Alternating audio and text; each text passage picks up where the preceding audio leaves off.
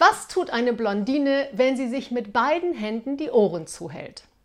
Sie versucht, einen Gedanken zu behalten.